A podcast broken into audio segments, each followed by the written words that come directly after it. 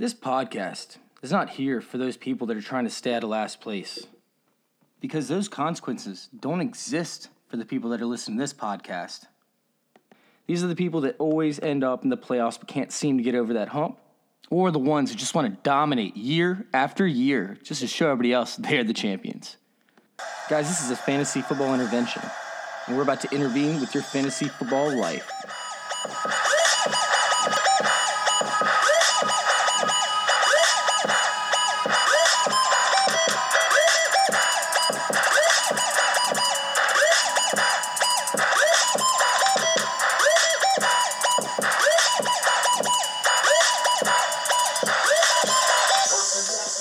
Do you suffer from a lack of dynasty fantasy football championships over the past 4 years?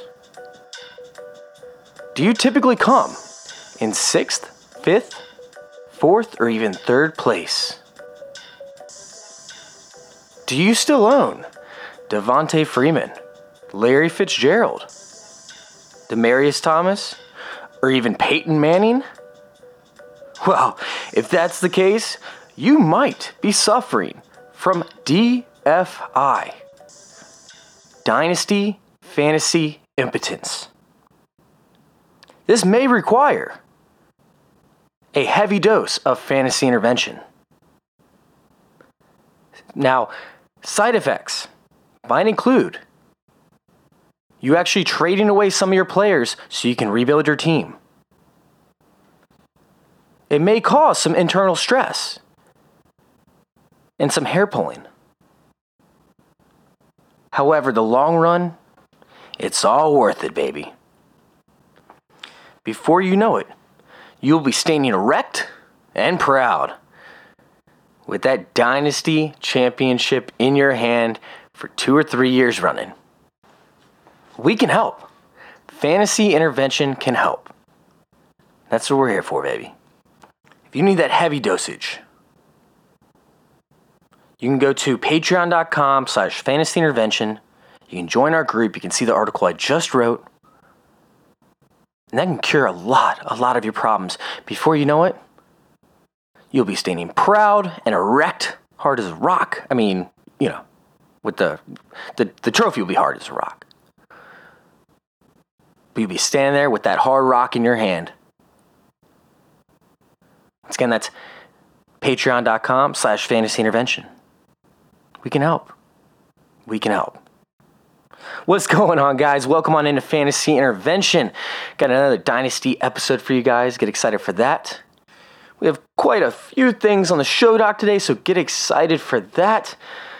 Before we get to the show doc, I want to talk to you guys about properly rebuilding your team, retooling your team, getting it up to the level that you want it at, the championship level, and understanding how to build a team the right way. You know, you hear constantly about how you need to win now, and how you need running backs galore, and how quarterbacks don't matter, and tight ends don't matter, but the wide receivers, you need, you know, guys that are going to have 10-year careers, and it just amazes me. It's like regurgitated information that you're getting from all these other fantasy football podcasts and experts and everything is just regurgitated. But the reality of it is, if you know how to build your team the right way, you don't need to listen to everybody else, because guess what? 90% of your league mates are listening to the same old bullshit you're listening to. You don't need to win now. The reason why they're telling you you need to win now is to keep you competitive in your leagues so you keep listening to them. I would much rather lose 2 consecutive years and end up with 2 top 3 picks along with multitude of other picks because you traded away guys that are just roster clogs. God. And just rebuild from the ground up after you get 4th or 5th or 6th a few years in a row. There's a point where your roster's going to take a downturn. There's a point where your running backs get old and it's time to rebuild. You don't need to hold on to those guys that you've been sticking with now for multiple years. It's time to sell guys like Julio Jones. It's time to sell guys like Zach Ertz, Travis Kelce, Matt Ryan, Drew Brees, just sell those guys. Let's restart fresh. Let's get those young wide receivers that are coming out of this draft. Let's get those young wide receivers that are about to break out, like DJ Moore, for example. Let's rebuild this team the right way. So if you're sitting there and you're looking at your roster, and you do have guys like Devontae Freeman or Chris Carson, you know, Zach Ertz, like we just talked about, take a step back. Realize you're not going to win with these guys being your top-end options on your offense. And rebuild your team the right way. By the time that you guys draft these wide receivers, right? And these running backs actually start to take form and you get the right pieces on your team. Do you think Julio Jones is going to be relevant? Or at least a top-end option? Go get 2 first-round picks and a second-round pick for Julio Jones. Just go do it now. Rebuild your team. You still have assets. You don't have to be like that guy in 10th place that's been there because he still has Peyton Manning on his team. And you laugh, but you know I'm right because you know there are guys out there that are still running 30-year-olds out there on their roster, right? They're afraid to dump them. They're afraid to trade them. It's embarrassing to be that guy. It is. But either way, guys, it's that time. It's that time to rebuild. We have 2 extremely strong draft classes coming out. It's that time. You got to rebuild. Now, with that being said, guys, we are going to hop into our round 2 of the mock draft. Wahoo, get excited. If you guys want to check out round 1, just go to last week's episode. It will be up there. And I go through picks 1 through 6. The other ones are reserved for, of course, those Patreon members. And that's patreon.com/fantasyintervention. You can go on there, check out round 1 and round 2 now. Full on of our Dynasty Rookie Mock Draft. Yeah, get excited. And the reality of this situation is round 2 gets a little sketchy. Just gets a little bit sketchy. And we don't know what's going on right now. We don't know landing spots. So the majority of this, I guess, round 2 podcast is going to be based off of where I think that they could land, their college statistics, and their overall talent from what I've watched on film so far. And I've watched the majority of these guys, gone through them pretty in depth. I found some good things, some bad things, some, you know, things that could be a hell of a surprise when it comes to NFL stardom and potentially getting there. And you can find stars in the second round. I mean, Emmanuel Sanders was one of them, right? Preston Williams was the third rounder. Terry McLaurin, second rounder for the most part. So we're going to talk about some of those guys. And the first guy who is most likely going to end up in the first round for me once the combine rolls around is going to be Henry Ruggs. Henry Ruggs. Dude, he's a dog, man. He is a dog. This guy looks for cornerbacks to go and pancake. I'm not even kidding you. This Alabama receiving team, those receivers, they looked for cornerbacks that they could try and run over when it came to run blocking or even pass blocking on screenplays. I mean, Ruggs, man, this guy's a lot tougher than what people are giving him credit for. Everybody's saying he's a burner. That's an insult. That's a slap in the face. That is disrespectful to Henry Ruggs, man. Why you gotta be like that? This guy is like Deshaun Jackson, Gladiator Edition. Yeah, I said it. This guy's tough, man. He fights through blocks. He didn't get a ton of press coverage, so it's tough to see how he accelerates off the line when given press coverage. But still, this guy's more than just a burner. He is agile. He's like a cat with speed. God, I love it. I mean, he has a chance to beat John Ross's 40 time. Yeah, let that sink in. One of the fastest 40 times ever at the NFL Combine. I love it, man. What I didn't love was the fact that he only had 13% of his team's targets. But, I mean, he did have Jerry Jeudy on his team, right? He's competing for targets with, you know, some really good quality wide receivers. So I can understand that. What I did love was on those 13% of his targets, he had 18.7 yards per reception, baby. 18.7 yards per reception. That's nuts. Absolutely nuts. Yeah, you can give me 13% of the team's targets if I'm taking every single target for 19 yards. His breakaway speed was excellent. His vision was phenomenal. I mean, he knew where to cut. He knew where to go.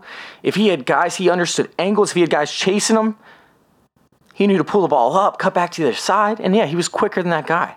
This guy's a smart football player, and I think he could end up being the best wide receiver in this entire class. And you could potentially get him in the second round. If he makes it the second round, I am taking him everywhere that I can.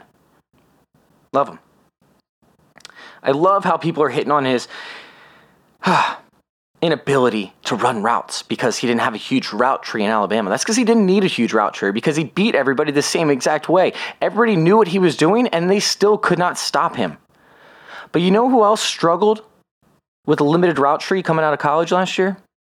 Give you guys a few seconds. Y'all should know this because I talked about it a whole ton. That's right, DK fucking Metcalf. And look where he's sitting. He's sitting real pretty. Henry Ruggs could end up being a better version of Deshaun Jackson, and I cannot wait to see it in the NFL. Up next, 202. Moving right along. We got Keyshawn Vaughn. Keyshawn Vaughn's interesting. He didn't do anything great. He didn't pop out the paper for me. Like, you know, I'm sitting there watching the film. He's just kind of like unimpressive. I mean, he had a few runs where he had a wide open hole. He ran through that hole, ended up getting caught from behind a couple times. He doesn't have elite speed. He doesn't have elite ability to break tackles. His vision's pretty solid overall. And I really liked his wiggle in the pocket. I don't think he's going to have too many runs for loss because his ability to just know where the open gap is, that's strong.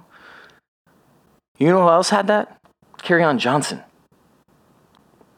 He's not as physical as Kerryon Johnson, not as big as Kerryon Johnson, not as fast as Kerryon Johnson, but he's very similar. I mean, it's kind of like if Kerryon Johnson got seriously hurt. He's coming off an injury. So Keyshawn Vaughn is Kerryon Johnson. That makes sense. There we go. Yes, Keyshawn Vaughn is Kerryon Johnson. He's a subpar pass blocker. And like I said, he's not the fastest guy, but he can make guys miss. He's going to be a two-down back because he doesn't really catch passes. But guess what? Carlos Hyde, Josh Jacobs, Kerryon Johnson, they're still pretty fantasy relevant, especially in that flex position and especially on bye weeks. So Keyshawn Vaughn could still be an option. The thing that you got to keep an eye on, of course, is his landing spot, which is the big question mark for a lot of these guys. I don't really see him fitting in anywhere that needs a running back that provides, I don't know, his skill set. I mean, maybe Melvin Gordon doesn't go to the Texans, and the Texans could use him. It's possible landing spot for him. But, you know, that remains to be seen. Keyshawn Vaughn, for me, is most likely going to be a guy that falls for me when we come to the combine. But for now, he's sitting at 202. All right, moving right along. We got Denzel Mims. Denzel Mims, baby. A bunch of people were like, what the fuck are you doing? You still have all sorts of good receivers ahead of Denzel Mims, but I don't. I'm going out there. I'm going out there on a limb, and that's why you guys love me, right? Because I have controversial takes that not too many other fantasy analysts agree with. However, I hit on 90% of those takes. Hot takes, those things that nobody wants to go out there and put their neck on the line, I hit on most of them. And Denzel Mims, for me, is one of those takes. There are not too many fantasy analysts that see him as a second-round pick. I mean, he's going to be 23 before the season starts. He went to Baylor, which you have to keep in mind, busts from Baylor come out constantly. I mean, you have bad taste in your mouth whenever you think of a Baylor receiver. I mean, Josh Gordon was the best Baylor receiver that's ever come out of there, at least off the top of my head. And he obviously has serious issues. So that leaves the question, who were the other Baylor receivers? It was bad. I mean, jury's still out on Jalen Hurd. He obviously spent his rookie season on the IR. So we're not going to talk about Jalen Hurd. But Corey Coleman picked at 115 to the Cleveland Browns. Ooh, that's terrible, right? Absolutely brutal. I mean, Tevin Reese. Ugh, bad. Terrence Williams going in the third round. Terrible. Josh Gordon. We already talked about that. Let you down. Kendall Wright going in the first round to the Tennessee Titans. What did he do? Absolutely nothing. And David Geddes? Yeah. I can understand if you don't want to draft a Baylor receiver, but this guy is going to be a monster. He is a different animal. I'm telling you. Right now, this guy's a different animal. He dominated the Senior Bowl, right? He made Justin Herbert look like a god out there. Made him look like a god. Not only did he dominate the actual Senior Bowl, but the practices leading up, every coach every reporter was raving about how he was making play after play after play after play. Go just search Denzel Mims Senior Bowl. All you're going to see are highlights of him burning receivers, making contested catches, separate himself.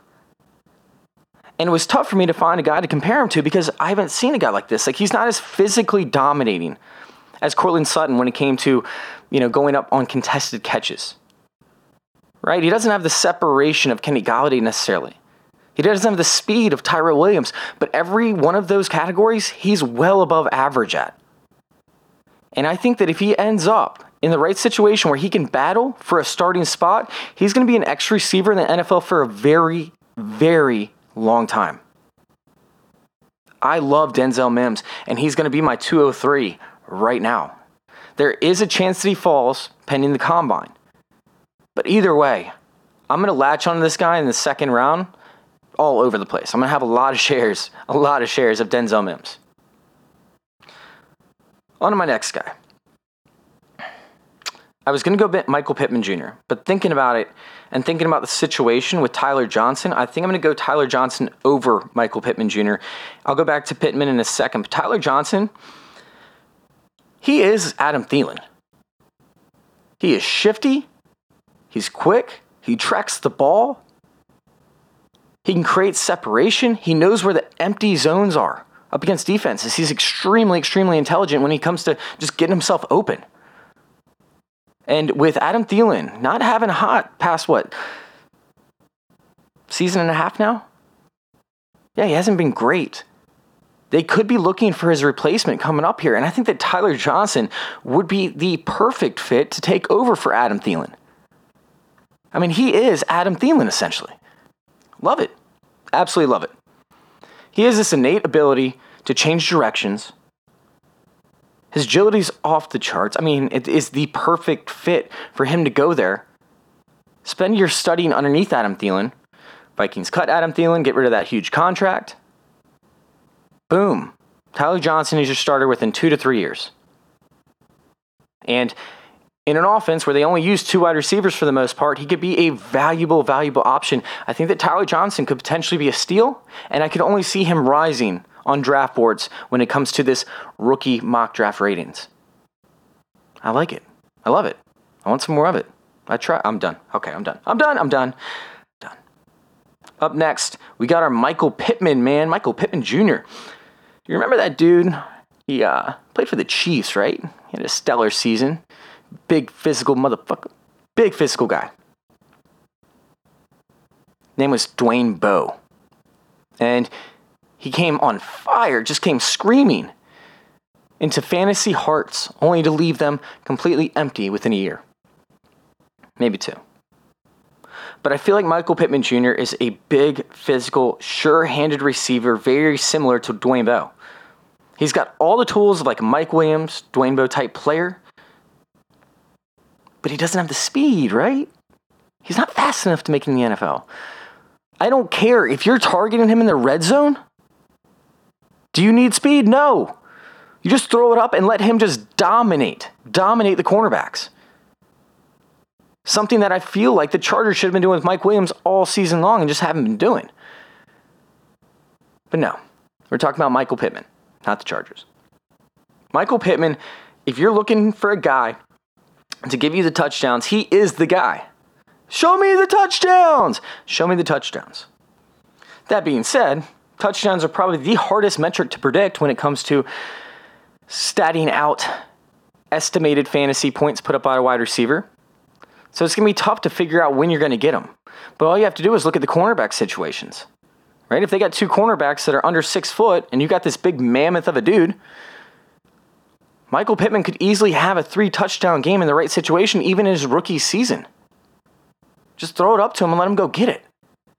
Very similar to a Preston Williams.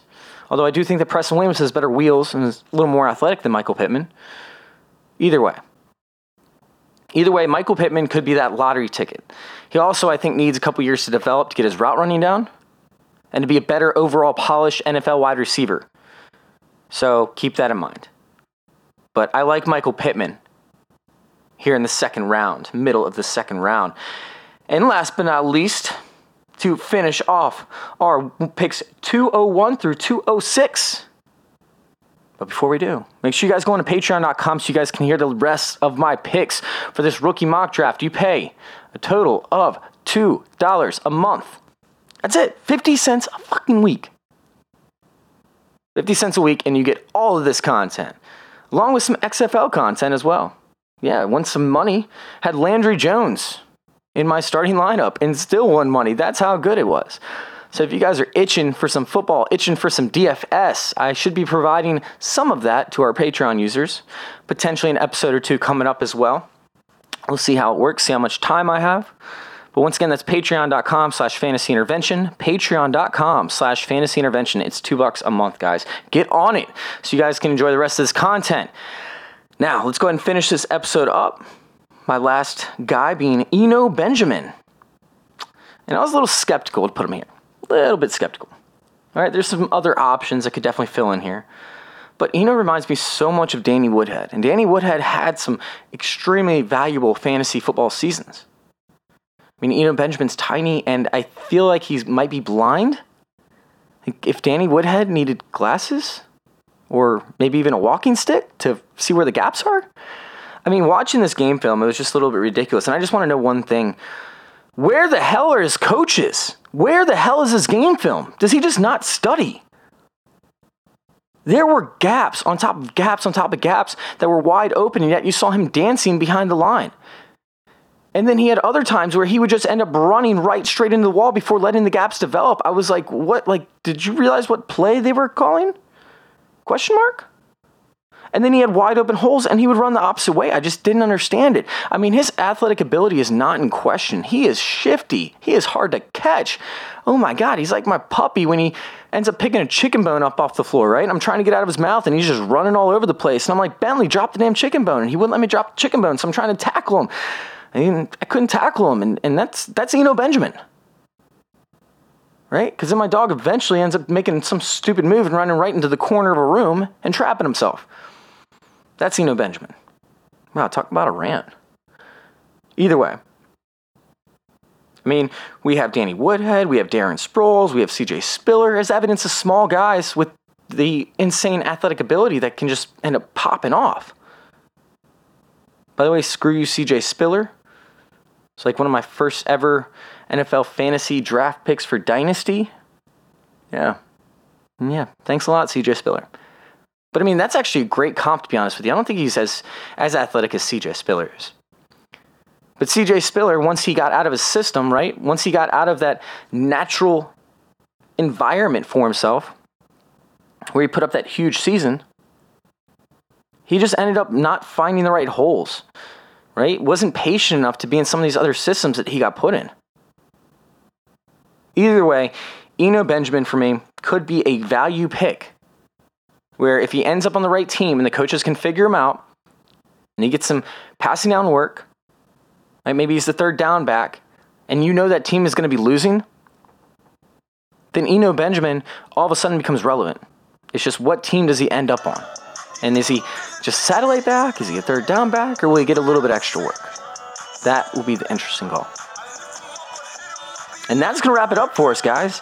Huge shout out to Fantasy Football Discussion. Love you guys. Keep those questions coming. And of course, make sure you guys follow us on Facebook at facebook.com/fantasyintervention. If you guys want to listen to us on any other platform, we're available on Google Play, Apple, iTunes, Stitcher, CastBox. Wahoo. Once again, guys, thank you all for listening, and thank you for letting me intervene with your fantasy football lives. Hey, my mom dope, my niggas is dope, the switch up is dope, the pick up is dope, they feeling no way, they know they go. Hey, hey, hey, hey, I got it made, my niggas is made, I'm getting my money, my nigga, I'm paid, the pussy is good, my credit is great, all I want is a yacht. That's how you bang a podcast.